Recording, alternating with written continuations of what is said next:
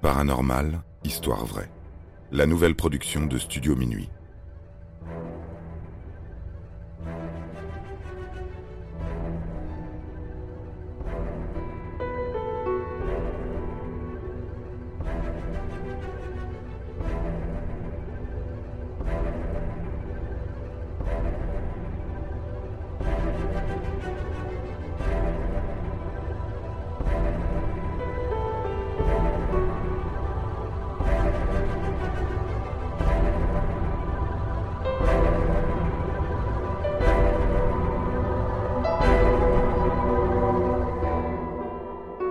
Fantôme du château de Vos.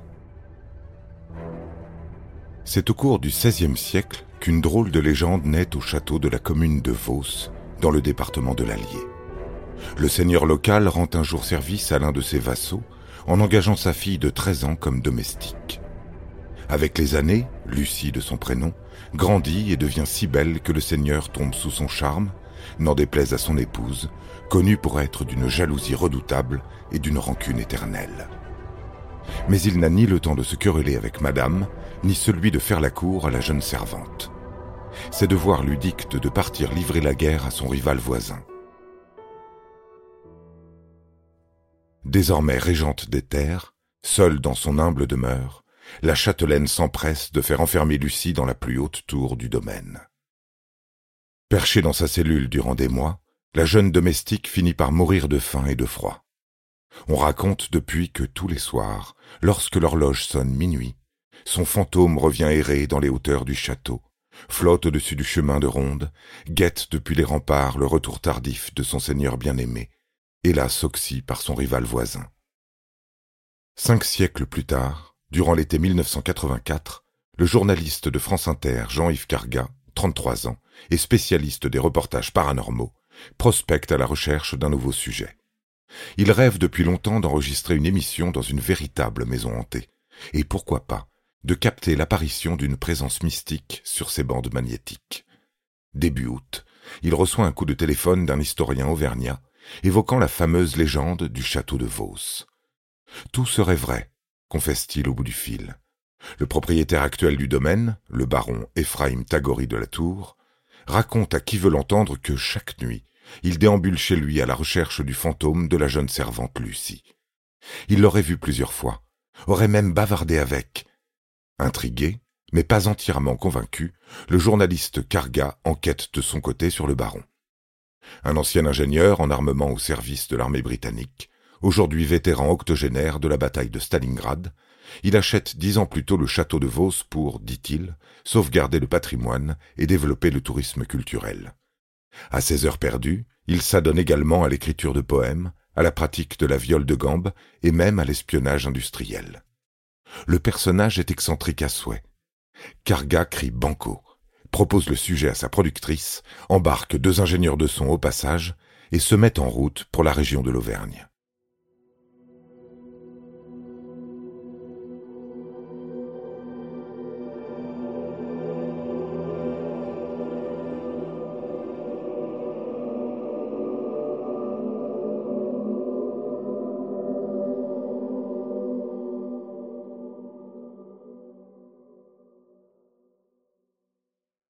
Le 8 août, l'équipe menée par Carga arrive en camionnette et en début de matinée à Vos. Depuis la place de l'église, ils aperçoivent déjà l'imposante bâtisse fortifiée, nichée au sommet d'une colline surplombant les environs. Avant d'y grimper, le journaliste rencontre le maire de la commune, Hubert Guyot, qui leur offre une anecdote savoureuse. Voilà quelques mois déjà, il avait raccompagné vers minuit le baron à sa demeure, à la suite d'une soirée que l'on devine alcoolisée. Rendus sur place, les deux hommes sortent de la voiture et à ce moment précis, Ephraim Tagori se fige, le nez levé en direction de la plus haute tour de son château. Son ami a beau lui parler, lui secouer les épaules, il est complètement ailleurs. Au terme d'une absence longue de cinq minutes, il aurait simplement répondu en murmurant ⁇ Elle m'a parlé ⁇ Passé cette mise en bouche pour la moins surprenante, l'équipe de radio remonte dans son camion et se met en route en direction du château. Au volant, Carga est plutôt serein, habitué à ce genre de témoignages, sans doute romancé, nuancé dans les grandes lignes, sorti de nulle part et même de la bouche d'un maire. Les deux preneurs de son, eux, sont déjà plus circonspects et commencent à se demander ce qui leur a pris de s'engager dans un tel bourbier. Mais il est un peu trop tard pour reculer. Sur le pont-levis abaissé, Ephraim Tagori de la Tour les attend déjà, impeccable, avec son chapeau melon et sa queue de pie, son monocle et sa canne polie. Un baron, quoi. Il commence par leur proposer un petit tour du propriétaire. Cent vingt pièces, une dizaine de cheminées, cinq tours de plus de vingt mètres de haut, des meurtrières, des douves creusées. L'homme vit dans une véritable forteresse. Puis les techniciens se mettent au travail, installent leur magnétophone, console de mixage et baffles dans la salle de garde. Une fois les branchements soigneusement effectués, ils truffent de micro le chemin qu'est censé emprunter le fantôme de Lucie. Selon le baron, elle se promène sur les remparts, au pied de la tour dans laquelle elle a perdu la vie, et enfin dans quelques salles au dernier étage. En milieu d'après-midi, tout est fin prêt. Il ne reste qu'à attendre la tombée du jour.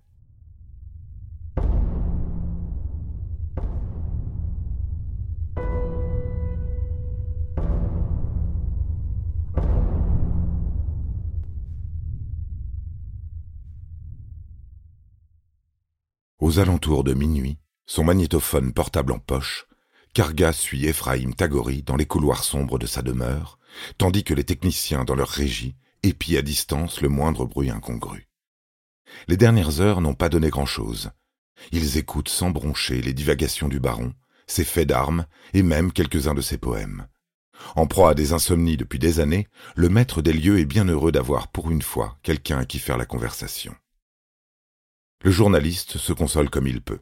À défaut d'être témoin d'un événement paranormal, l'interview qu'il est en train d'enregistrer est, elle, bien surnaturelle. Soudain, l'horloge fait sursauter toute l'équipe. Ses douze coups emplissent les pièces sans vie du château, et on se prépare à croiser Lucie.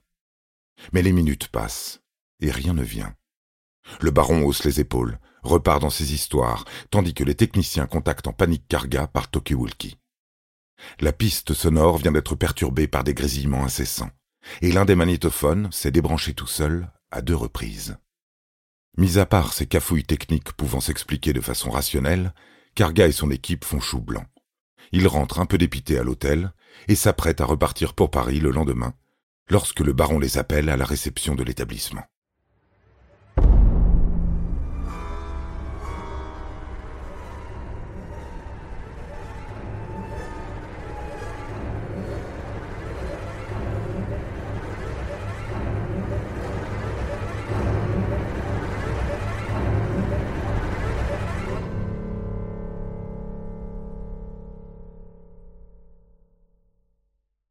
Leur propose de faire un nouvel essai ce soir même, en compagnie d'un ami médium cette fois. Karga n'a plus rien à perdre, alors il accepte. Tandis qu'il remonte en direction de la forteresse, les deux ingénieurs du son boudent un peu à l'arrière du camion. Ils n'étaient pas mécontents de rentrer au bercail et ne sont guère ravis de devoir réinstaller tout leur équipement. Pendant ce temps-là, Karga questionne une jeune guide du château venue travailler. Cette dernière avoue avoir déjà vu Lucie. Le baron organise en effet des visites nocturnes pour touristes intrépides, et certains se sont même évanouis à l'apparition de la jeune fille blême. Dans l'après-midi, une photographe de Télé 7 jours rejoint la bande de Joyeux Elle a eu vent de la présence de France Inter dans la région et a sauté sur l'occasion pour faire partie de l'expérience, sans doute exaltée à l'idée d'immortaliser un ectoplasme. Cela changera des clichés de présentateurs d'émissions télé et d'hommes politiques en vacances sur la côte d'Azur. Les heures passent. Le crépuscule envahit l'horizon. La température se rafraîchit dans la campagne auvergnate. En milieu de soirée, se présente aux portes du château un homme plutôt âgé, accompagné d'une gamine de dix ans, pas plus. Il s'agit de l'ami médium du baron, Raymond Réan, cheveux grisonnants et fine moustache. Il tenait à venir avec sa petite fille, Aurore, et personne ne s'oppose à sa présence, bien qu'elle soit saugrenue. Peu avant minuit, tout le monde se met à son poste. D'un côté, les techniciens dans leur régie, qui vérifient pour la quinzième fois leur branchement. De l'autre, Karga, le médium, Aurore et la photographe, attendant dans une pièce, baptisée gaiement par le baron, la salle des pendus.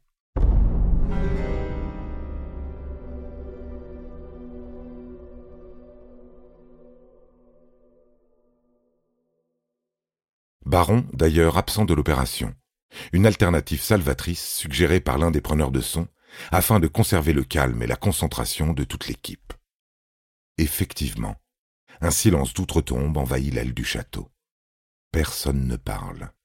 Personne ne bouge. À minuit pile, l'horloge sonne ses douze coups et résonne sur la pierre durant de longues minutes. Les techniciens tendent l'oreille, mais aucun grésillement ou perturbation ne parasite la piste. Dans la salle des pendus, Aurore chuchote à son grand-père qu'elle sent quelque chose, une présence à côté d'elle. Le moindre recoin est scruté, toujours pas de fantôme. Brusquement, le médium lève son doigt en direction d'une moulure au plafond, à proximité de la fenêtre. Karga remarque alors un point lumineux très faible, apparaissant par intermittence tel un flash, avant de gagner en intensité. La forme prend de l'ampleur, atteint une taille humaine, se découpe pour former une silhouette. Aussitôt, la photographe dégaine et mitraille en direction de la lumière, répétant tout bas que ce n'est pas possible, ce n'est pas possible. Le phénomène dure ainsi un bon quart d'heure, un instant de flottement où le groupe assiste, médusé, au balai aérien du fantôme, lévitant au-dessus de leur tête, se troublant parfois dans l'obscurité, avant de rejaillir distinctement. Au bout d'un certain temps, probablement lassée par l'attention qu'on lui prête, Lucie quitte la salle pour se diriger lentement vers le chemin de ronde. On s'apprête à la suivre quand le claquement d'une porte vient stopper net l'élan général. Aurore hurle. Carga loupe un battement de cœur tandis qu'un des techniciens apparaît dans l'embrasure et accourt en bafouillant des excuses. Il a entendu dans son casque un crissement net, puis s'est rendu compte que tous les micros installés dans la pièce avaient rendu l'âme, les uns après les autres. Inquiet, il a accouru jusqu'ici pour vérifier que tout allait bien. Tout va mal, hélas. Le fantôme a disparu pour la soirée, et pour toujours.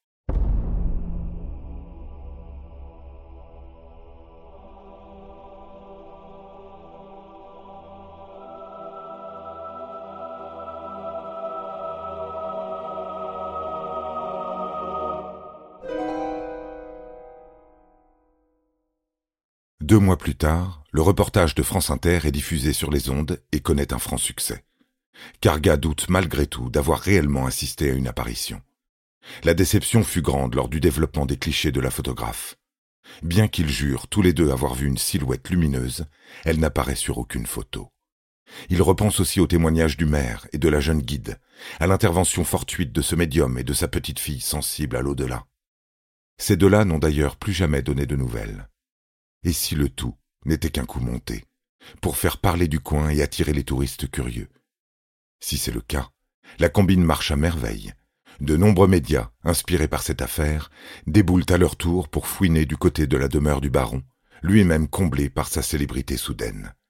Mais à ce jour encore, personne d'autre n'a réitéré l'exploit d'enregistrer le fantôme du château de Vos.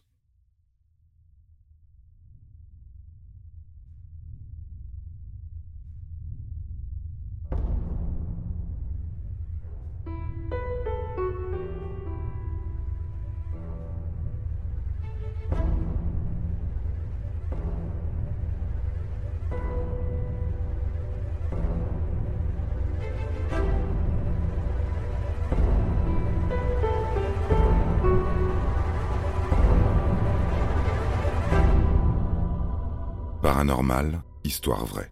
La nouvelle production de Studio Minuit. Interprétation Florent Houlier. Production John Mack. Musique composée par David Rampillon.